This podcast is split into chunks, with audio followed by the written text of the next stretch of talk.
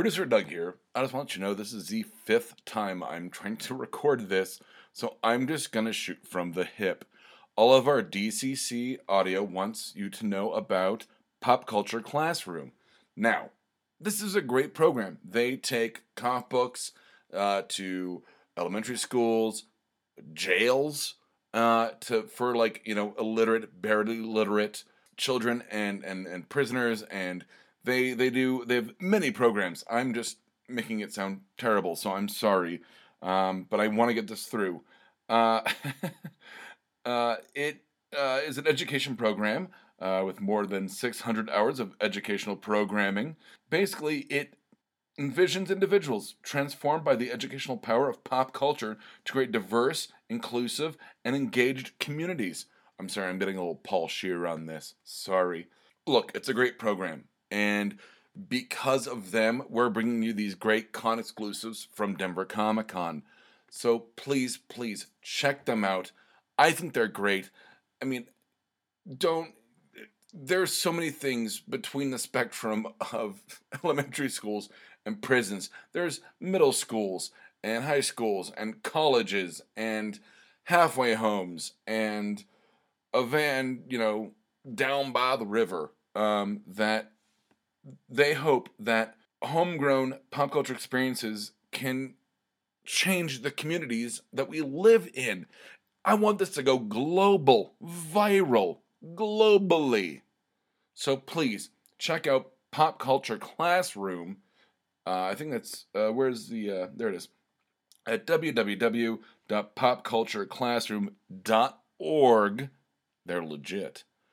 And hey, Give them some money. You know why? Because you're not paying for this. Kick them a buck. Kick them a couple bucks. Where's my two dollars? Where it should go to Pop Culture Classroom. Thank you so much. Enjoy the show.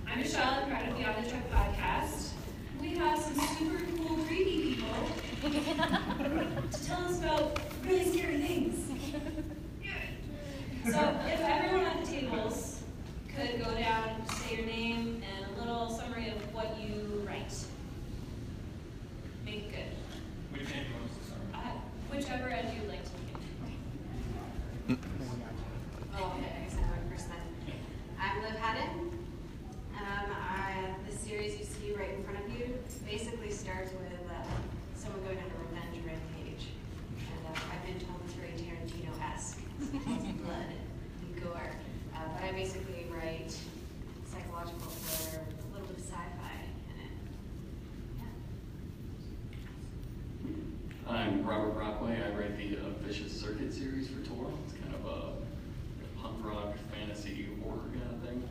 Uh, I guess there's lots of misadventure, but sure, but I try to have fun. Hi, I write uh, Richard Kadrey, and I write the Sandman Slim series, and I, like you, have discovered you can have any number of decapitations if you make them funny. I also have a second series uh, about a thief named Coop. Um, the Everything Box is the first one, and that one's mm, funny in a very different way. That one's uh, much more in the vein of someone like Terry Pratchett, something like that. So there's darkness, but there's a lot of very silly humor in it.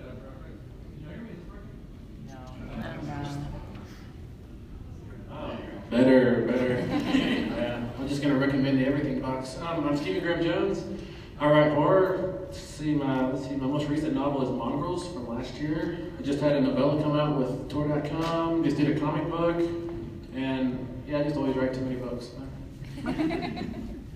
Uh, my name is Dan Wells. I write uh, fantasy and science fiction and horror. Uh, I, at least I thought that I wrote horror. My, my main series, Not a Serial Killer, was made into a movie, and they called, some, one of the reviewers said, it's not really horror, it's a coming of age comedy about a serial killer. So apparently that's what I write. So. Okay, does anyone have questions to start out with, or should we jump into it? You're so lively.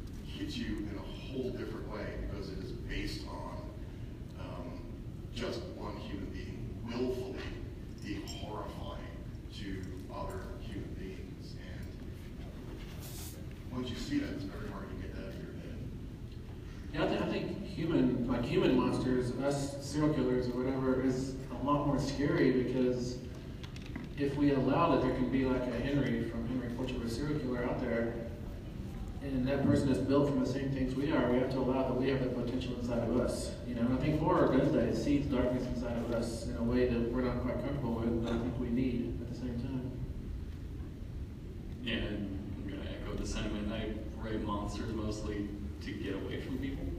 are way worse and way more terrifying. And I think it's probably chiefly because they should know better, whereas uh, a lot of your monsters are just kind of obeying their nature. Yeah, well, I think for me, you know, when, when Richard was, was comparing movies, the thing that makes murder, murderers scary for me is that you don't have to use a movie to come up with an example because there's so many real ones, you know? Like, um, I can't remember the guy's last name, but you remember a few years ago, there's a story about a guy named Angel who kept a bunch of women in his basement locked up like for years, long enough that one of them had an eight-year-old daughter, but she escaped. Um, and that's a real thing that really happened. And like most of his neighbors, to my knowledge, have moved away because they had to confront the reality that they've been living next to this for years and years without ever knowing it, and then kind of realizing, wow, humans are terrible. They're awful, awful creatures sometimes.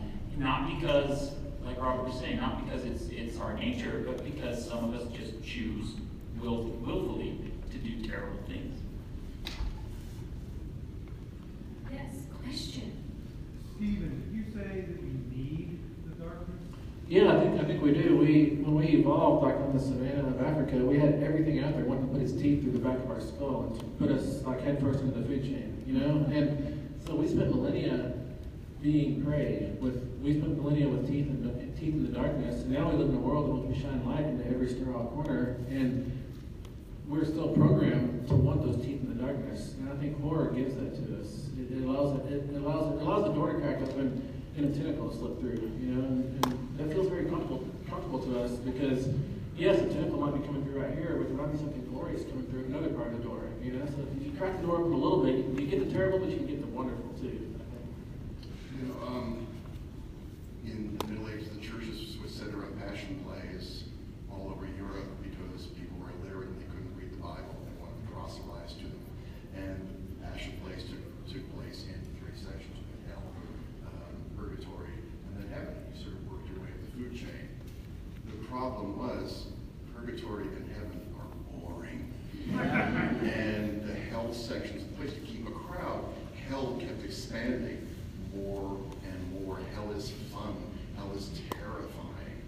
To the point where, you know, it would be an hour of hell in like a minute or two. Like, hey, here's purgatory. Oh, look, heaven. We're happy. Good night. um, to the point where the church just said, forget it. It's all hell now. We're not, we're not, we're not putting out money for that. We have it. It's an innate part, uh, I think, of our psyche. As you were saying, it's we love it, you know, it- and denying that is is denying a very important part of yourself.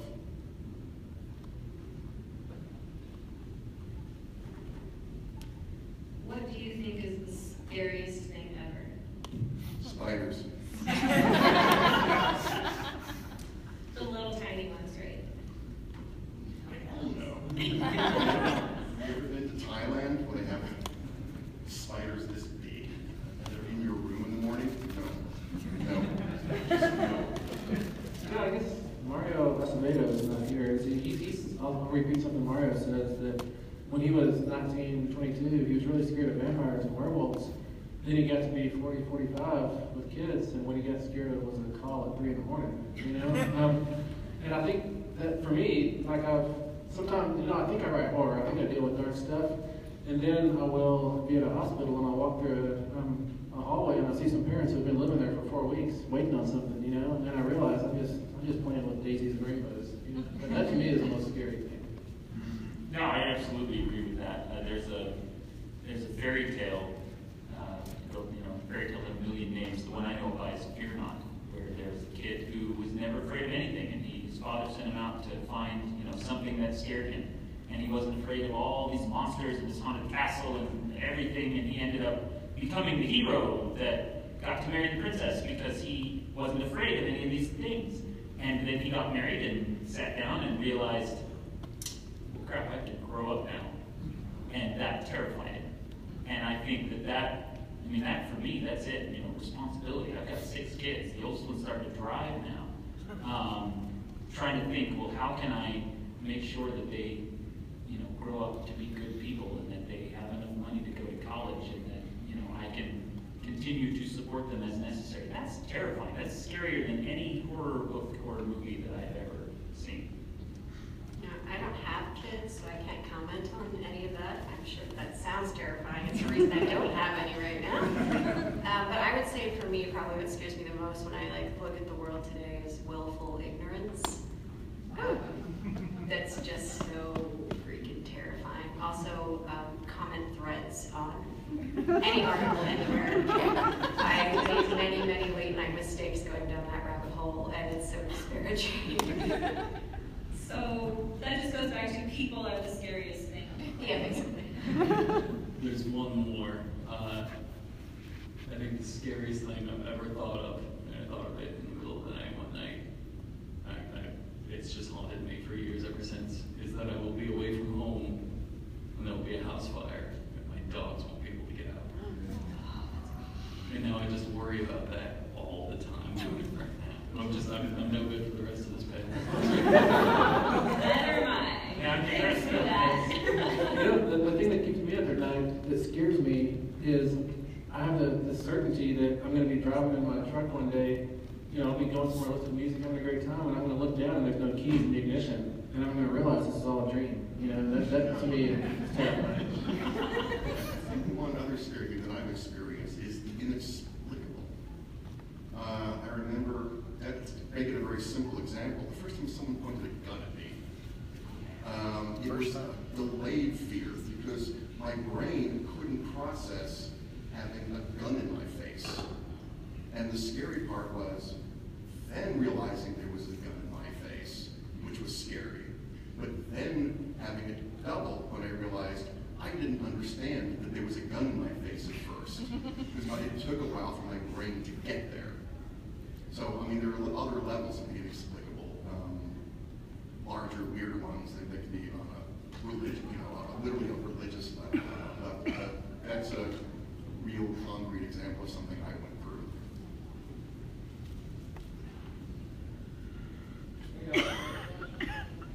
Go for it. So, um, you know, horror is entertainment, as are many things. Um, but going on that theme of people being the scariest thing, uh, when you're dealing with real, like realistic human darkness, uh, that can that can do strange things to people when they consume that even in. So, how do you know uh, when you've crossed a line, or is there even a line to cross from a creative perspective? What was the last one? I'm sorry, you crossed the line and How do you know there's a line? And when do you know that you crossed it? Yeah? Yeah, I think, I used to think that I was gonna cross the line someday, but then I read Jack Ketchum's The Girl Next Door, and I realized I'm not even coming close to, to the line, you know? But, um, I did, I published one thing where there's a serial killer, you know, going around killing people like they do, and, um, and the way, the way he disposes of the bodies is he goes to the pound and like claims the three biggest dogs, takes them home, kills them, hauls them out, and cuts the people up and puts the body pieces in the dogs, and puts the dogs on the interstate to get run over and mashed, and hides the bodies that way, you know? And I thought it was a pretty good idea, and, um, it, um, I, I was, I was worried, I was worried after it came out that if somebody else thinks it's a good idea and starts doing that, you know? So now every time I see roadkill on, on the interstate, I kind of veer around it, you know? Know. You guys didn't know what you were getting into. No, they asked for it. Yeah, I'll say I kind of had a little bit of that um, with my first novel because the main character is a bully victim and they get put in a coma and then after that they go on a revenge rampage, which I think a lot of people can identify with. Um, obviously, bullying is a big problem, and so a lot of people experience that, and I think a lot of people wish they could exact some sense of revenge. So I had my narrator a couple times break the fourth wall and say, hey, I'm doing bad things. Don't sympathize with this. This is bad. I've gone far beyond the realms of what was reasonable or rational. Um, but that was more, that was probably less narrative voice and more my like concern that someone might read this and think that that was okay and maybe someone else out there was condoning that behavior. So I, I, I don't know. I guess, I guess the line is subjective. And I haven't really found a limit in the kind of horror. I have written some pretty special, very funny stuff, but I've written some really dark horror too. I think it's a question of approach and intention. Um, I don't do my really hardcore horror to necessarily shock, but again, get into almost an otherworldly sense of possibilities of the world. You know, terror, terror happens on a lot of levels. So, I, you know, I've never tried to gross people out. I've never tried to do anything cheap. And I think one thing, I don't know other people feel about this, and I see a lot of it in pop culture and it bothers me, is the use of sexual violence in cheap ways. And it's one of the reasons I stopped watching Game of Thrones. They were just having, just having a rape-a-thon, having way too much fun doing it. And I know people are telling me that they got better at it and everything, but I can't let go of what they spent years doing. Um, I think that may be my limit right there to cheapen um, something really, to me, it's horrifying. So, a few years ago, I was on a panel at the World Horror Convention, uh, talking about humor and horror, and is there anything that you, you know, it, where's the line? Can you go too far? Is there something you shouldn't joke about? And, and one of the panelists said, um, violence against children. So here's a joke. There's a, a murderer taking his, his young victim off into the woods. Poor little kid doesn't know what's going on. And it's raining and there's loud thunder. And the kid's like, this is kind of scary. And this killer says, You think it's scary now? I have to walk out here alone. and all of you just laughed at that. and the reason I tell that joke is because if you do it right, you can kind of get away with anything. It's like what Richard said about, you know, you can cut off as many heads as you want as long as you make jokes about it. And that's a weird thing. That's a very weird thing that our culture does. But depending on how you approach it and how you present it, you can really kind of get away with almost anything. The line moves a lot. The line moves depending on your audience, depending on the person, depending on the things going on outside of your control in society. The line is moving a lot right now, and it's kind of hard to track sometimes. But uh, if you just approach everything with empathy, as as contradictory as it seems for, for a horror writer to approach an awful and terrible scene with that, with some amount of empathy for somebody, you can find that line and maybe cross a little, but then come back from it. I mean, that's, that's kind of the necessary move there. You know, there's also, a, a few years ago, I did a horror novel, At Least My Scars, and I decided to see how, how far I could go, if I could go over the line. And every time I sat down, I would get like physically ill. And by the end of writing that novel, I'd lost 16 pounds because it made me sick to write that novel. You know, but I was glad to, I was glad to get out of my system. But as soon as it was out of my system, more bad stuff just blew right up. You know. Uh, I was just gonna add on to Dan's comment, do you think there's a connection there with what you're saying about the humor? In that like ER docs and, and the staff, they have a very dark sense of humor just to deal with the stuff that they see every day. Yeah, yeah. Anyone who didn't hear her comment, um, that people who, who work in dangerous jobs, people who work in what I call the industry of death, um, you know, doctors, cops, morticians, I used to work in a cemetery, they have a very different outlook on that, a very different relationship with death, and a very dark sense of humor because I think it's a defense mechanism. It's a way of, of keeping it arm's length. And I think uh, what a lot of us do when we bring supernatural elements into our stories, that's a defense mechanism as well, because that removes the story one step from reality. And it's a way of approaching something awful through this other lens. That's how, in my opinion, most of our monster stories and legends were created. You know, vampire, werewolf, that's just a guy who hunts and kills other guys. Um, and we, in order to deal with that as a culture, we've kind of, kind of inoculated ourselves by pretending that he's actually a supernatural monster. And so we've invented all of these, these legends to, to cover for us, and really it's just humans being awful. And also humor, I mean, humor and, in horror, like, I've, been told that physiologically a laugh and a scream are, until the moment of eruption, they're the exact, they look the exact same in the body. Um, and it's really wonderful as a writer to play on that with your audience, to not let them know if they're gonna laugh or they're gonna scream. And, and also, humor is like a pressure release valve in horror. If, if everything is like worse, worse, worse, worse, then pretty soon it gets screechy, like thirty percent of the novel, and you, the reader's gonna stop listening. But if you can reset with a joke or something every few pages, then they can start climbing that tension ladder again. There's a, uh, one of Dean Koontz' books called, I think it's called Tension. Am I thinking of the right one? Yeah, where it, it's, and I, you know, I haven't talked to him about this, I don't know if this is actually what he did, but I kind of see that as him doing an experiment in never releasing the tension. It never lets up. There's never a pressure valve at any point in that book, and it is his hardest book to read because of that. There's a question? Um, in the in regards to like speaking of comedy and horror at the same thing and like where the line is, um, in comedy it's punching up versus punching down. Do you think that there is an element of punching up when you write horror? Like in, regards to the joke about the the kid and the killer, the killer's the butt of the joke, not the kid. So it's like it's easier to handle. Do you think that plays an element as well when exploring horror? I think so. Um, sorry, I'm kind of monopolizing this. Um, I'll say one thing and then I'll let them talk.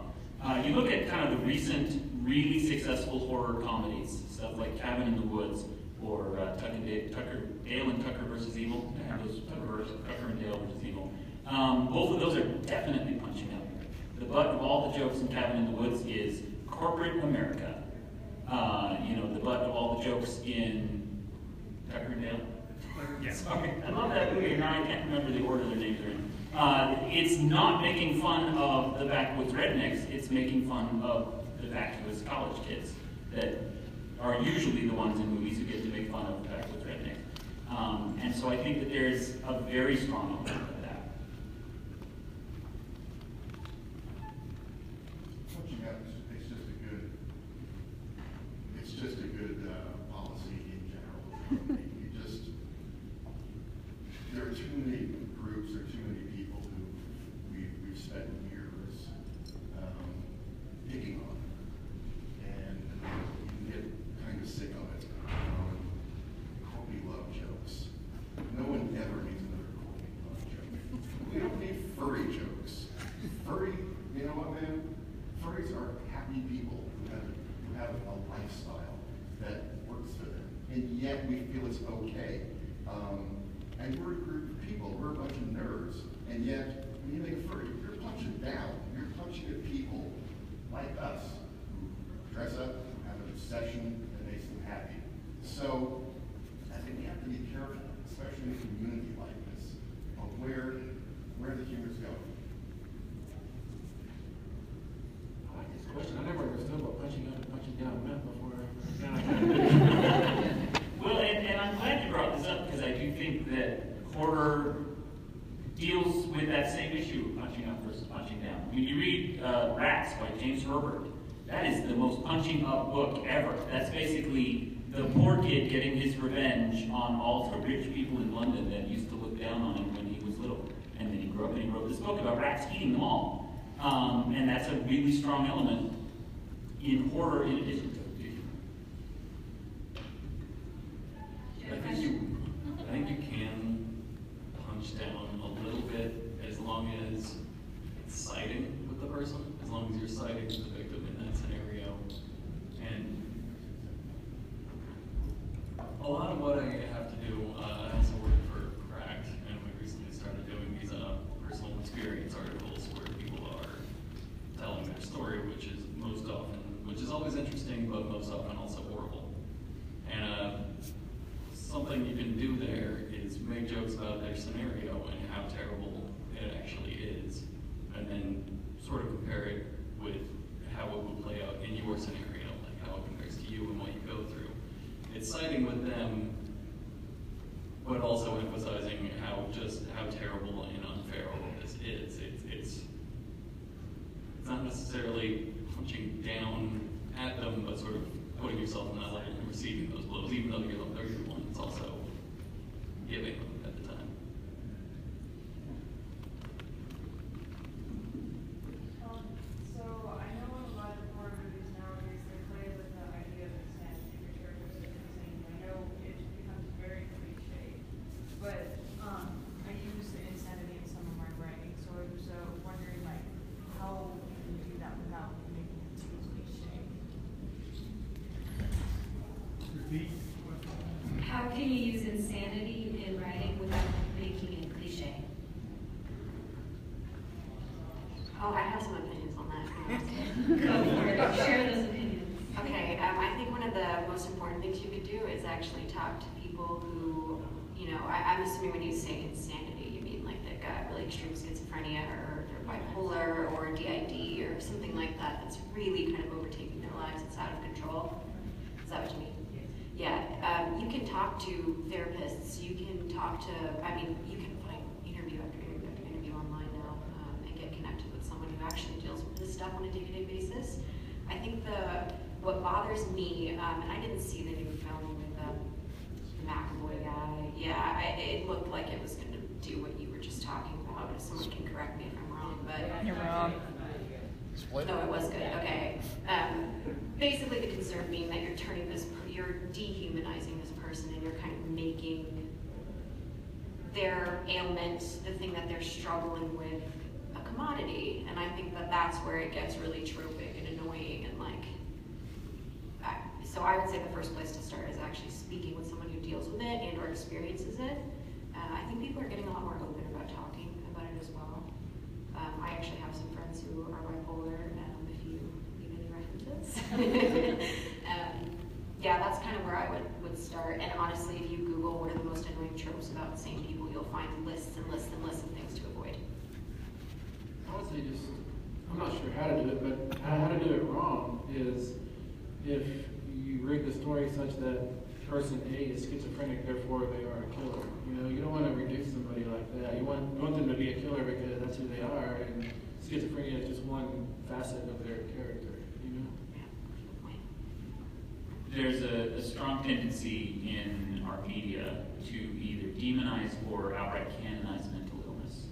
Uh, and so on the one hand, you have something like Buffalo Bill from Silence of the Lambs, who basically was evil because he was transgender. Uh, or, you know, someone, and then on the other hand, you've got, and, I, and I, I misspoke there because I did not want to present transgender as a mental illness. That, was my mistake, and I apologize. But, um, and on the other end of the scale, you've got something like One Flew Over the Cuckoo's Nest that presents mental illness essentially as a lifestyle choice. And who are you to tell them that being schizophrenic is wrong? And that kind of attitude has really screwed up mental health in our nation. Um, you are today in America 10 times more likely to be in prison than in therapy if you have a mental health problem. And that's, I mean, that's offensive, that should be offensive to us as a culture.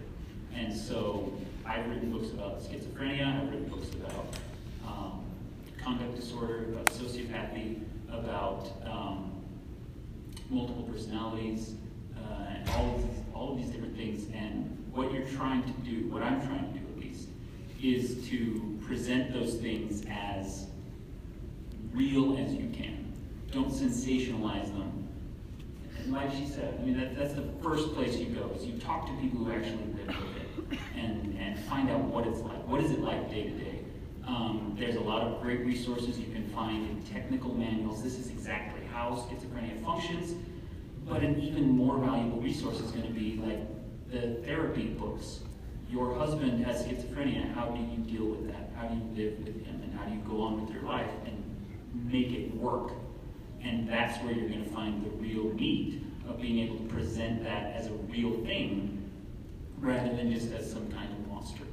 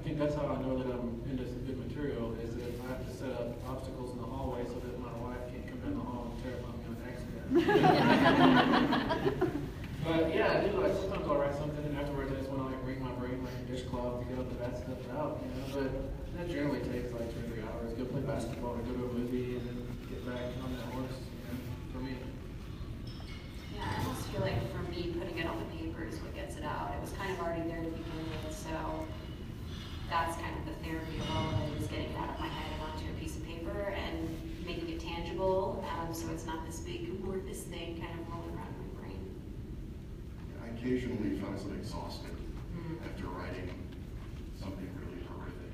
Um,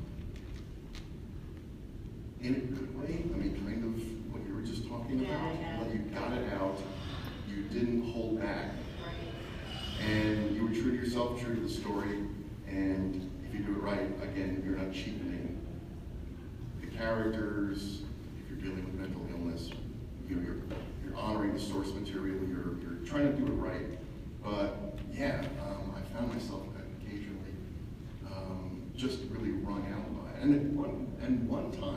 sad. Um, it's like, oh, I just did something horrible to this poor slob. Um, I mean, he deserved it,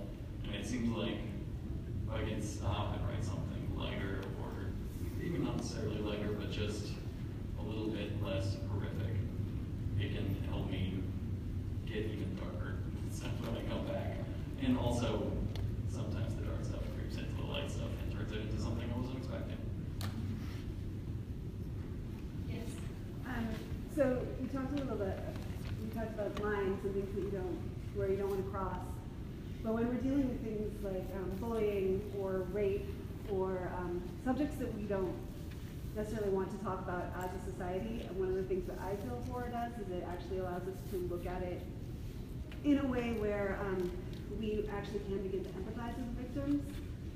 So how do you, I mean, how do you handle writing a scene like that, that has to do with something like that, where you're really able to bring out both how horrific it is and bring empathy into it?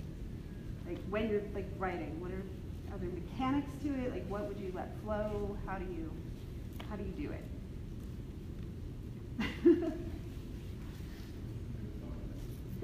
yeah, I guess. It's, always um, when I have something terrible like bullying or something going on on the page. Yeah, it is rough to engage it, but at the same time, most stories are closed justice systems, so the bad people are going to get their dues by the end of the story. so I feel good in that way. normally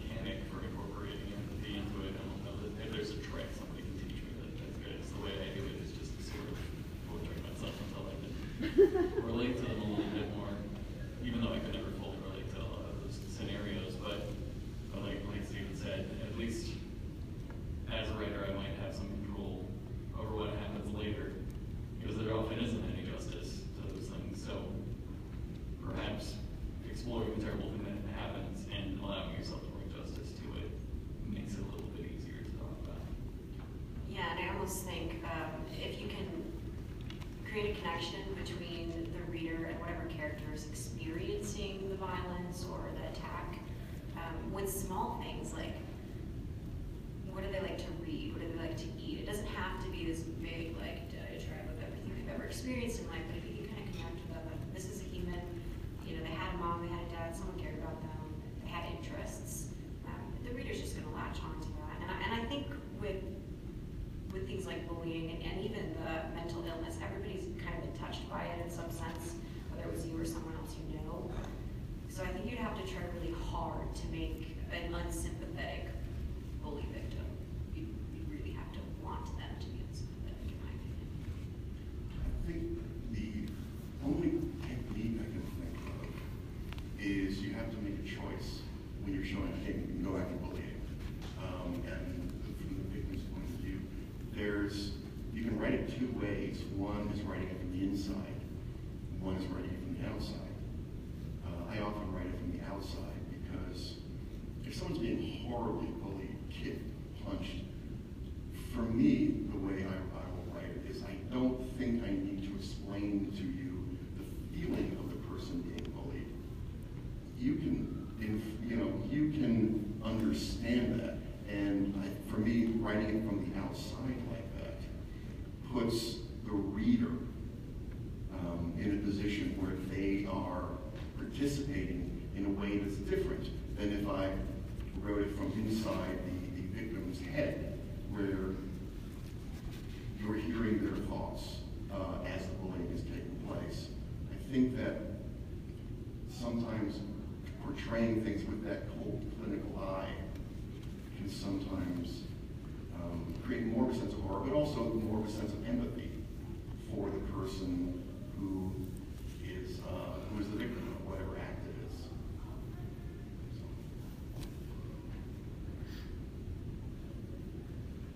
Yeah. That kind of gets into detail versus imagination.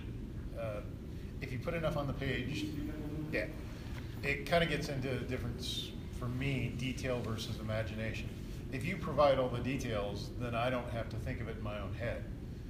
If you if you give me just enough that I make it horrific, or I make it horrible, or I empathize empathize with that person, that that's more of a a concerted, you know, connection between me and the writer or the story.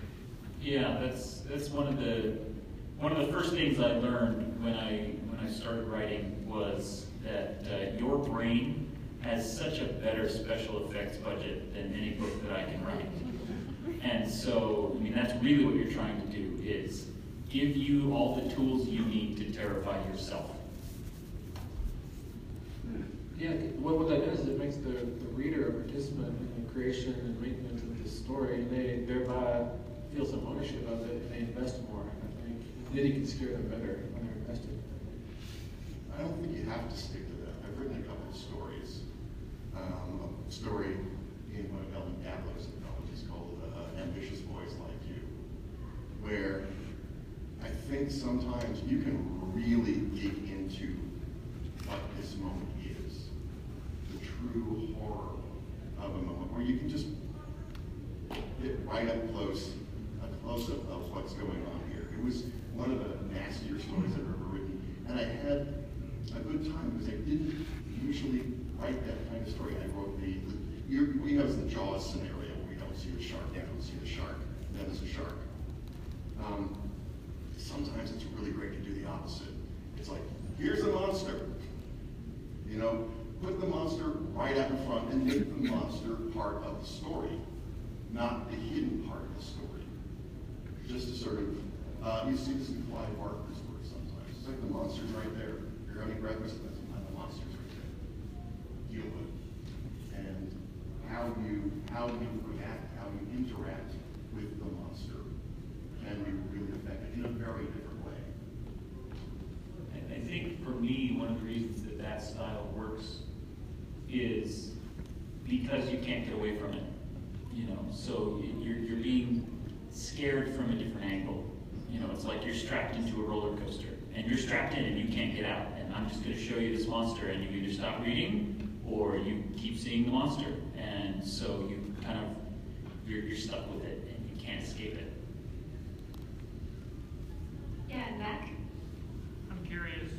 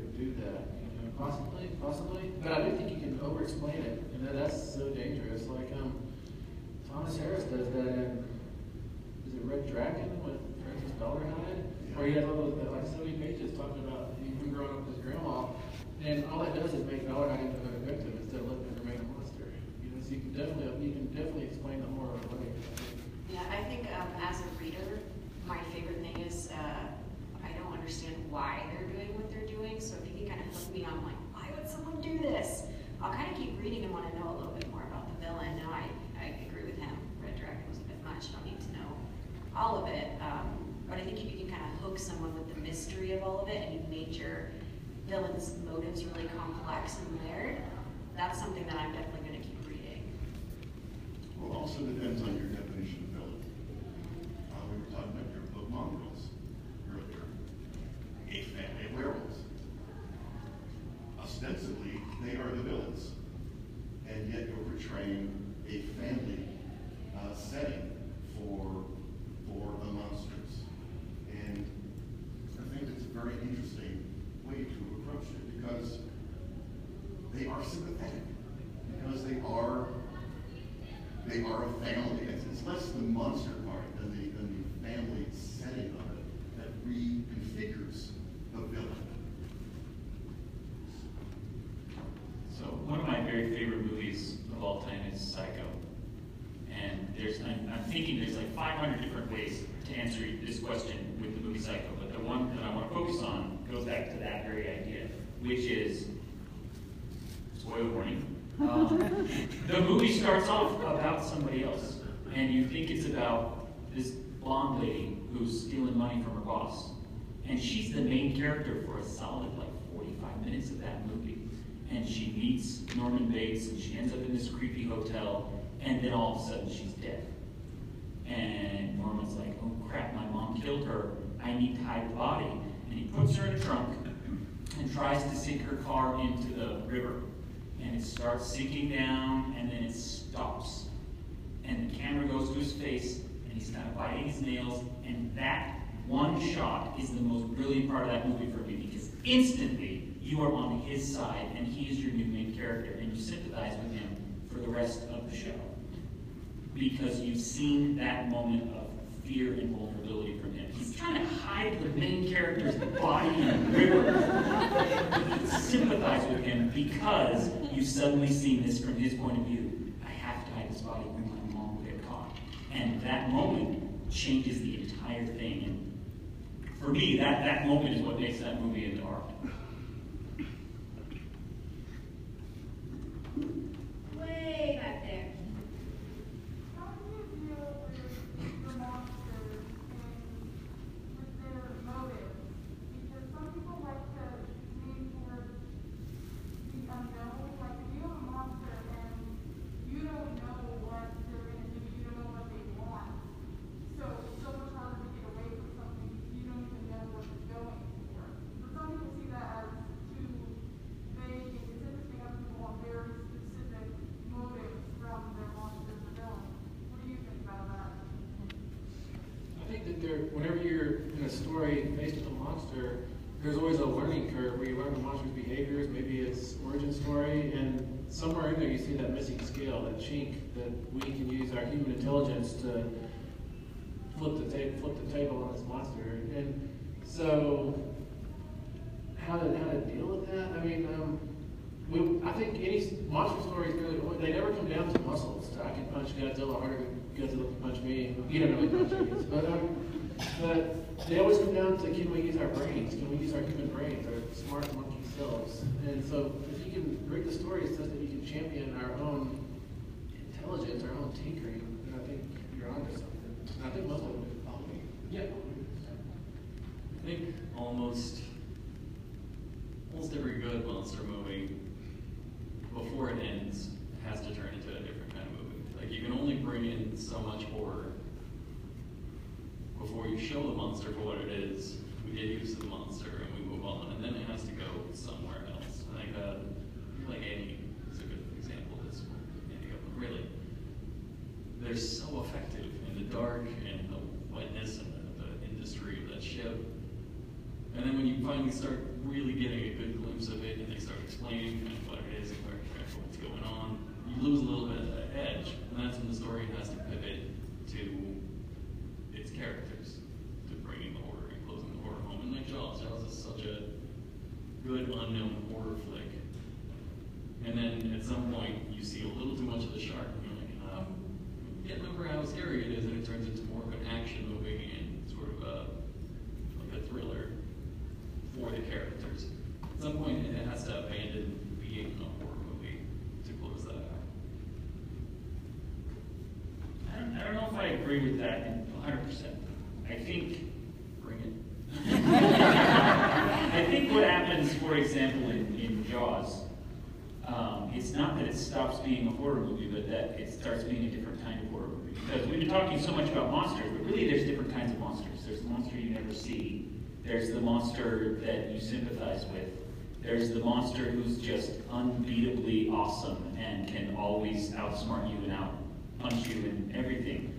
And for me, Jaws starts as that mystery that then turns into this tense thing, and then at the end, we're not dealing with the hidden monster, we're dealing with the undefeatable onslaught juggernaut that we just can't escape from. And, and so it's a different kind of monster, certainly, it does have that pivot, but I, I wouldn't say that it stops being a horror movie, it just becomes a different kind of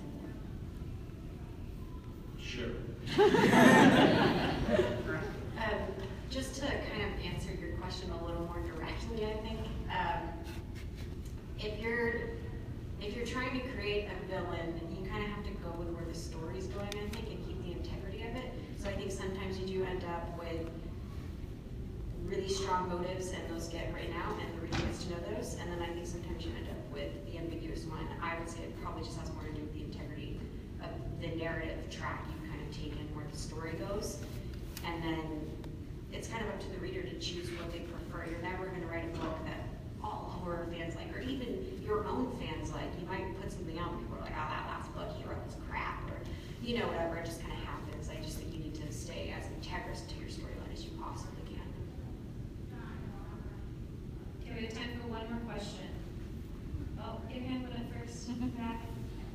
Um, so I'm blind, more generally speaking, and disabled have a lot of interest in like disabled representation in media. Um, and so like, specifically in books, um, I think disabled, uh, disabilities often come up in like various books or superhero type tropes, um, or also like horror, you know, and disability is often weird, and it's often like, um, you know, like considered, it can be dark, you know, firing a disability can be dark, living with a disability can be dark. So, um, but oftentimes like in books, I never see it labeled as disability. So I wonder like, when you're writing that sort of stuff, um, you know, are you actually thinking of it as disability?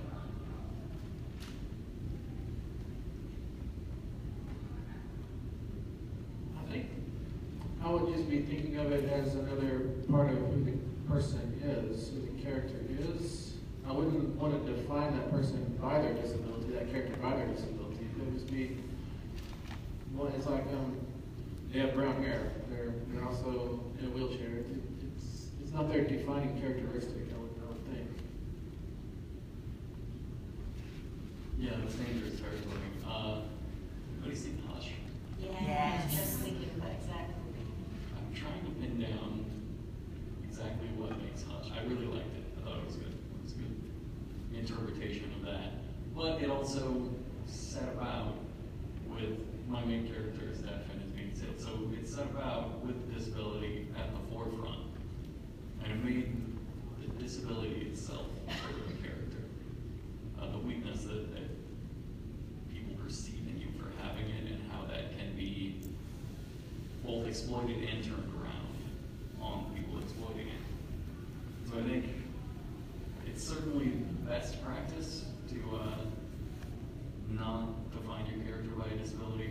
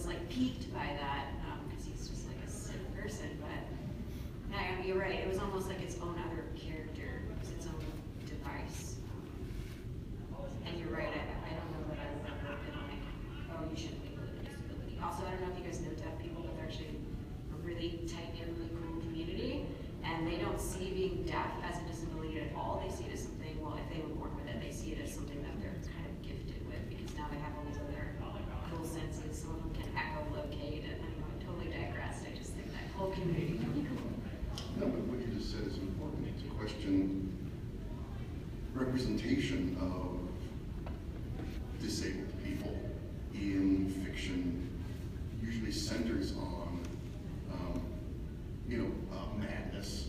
That's the that's the that's the cliche. One. That's the one you see most often is um, the serial killer is just a madman. Uh, and then the other part is what I think is kind of a gimmick.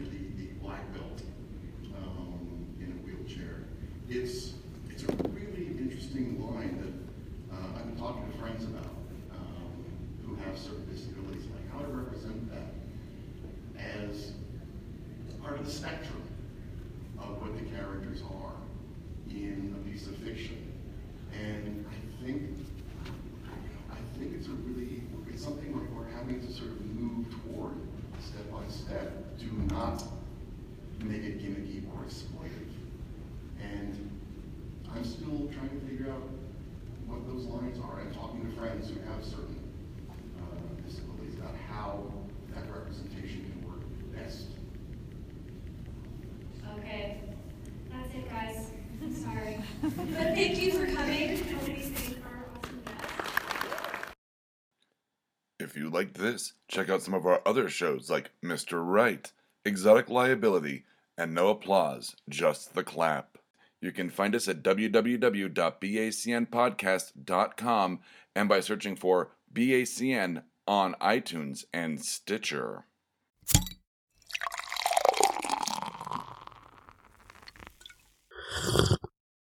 Oh, yeah.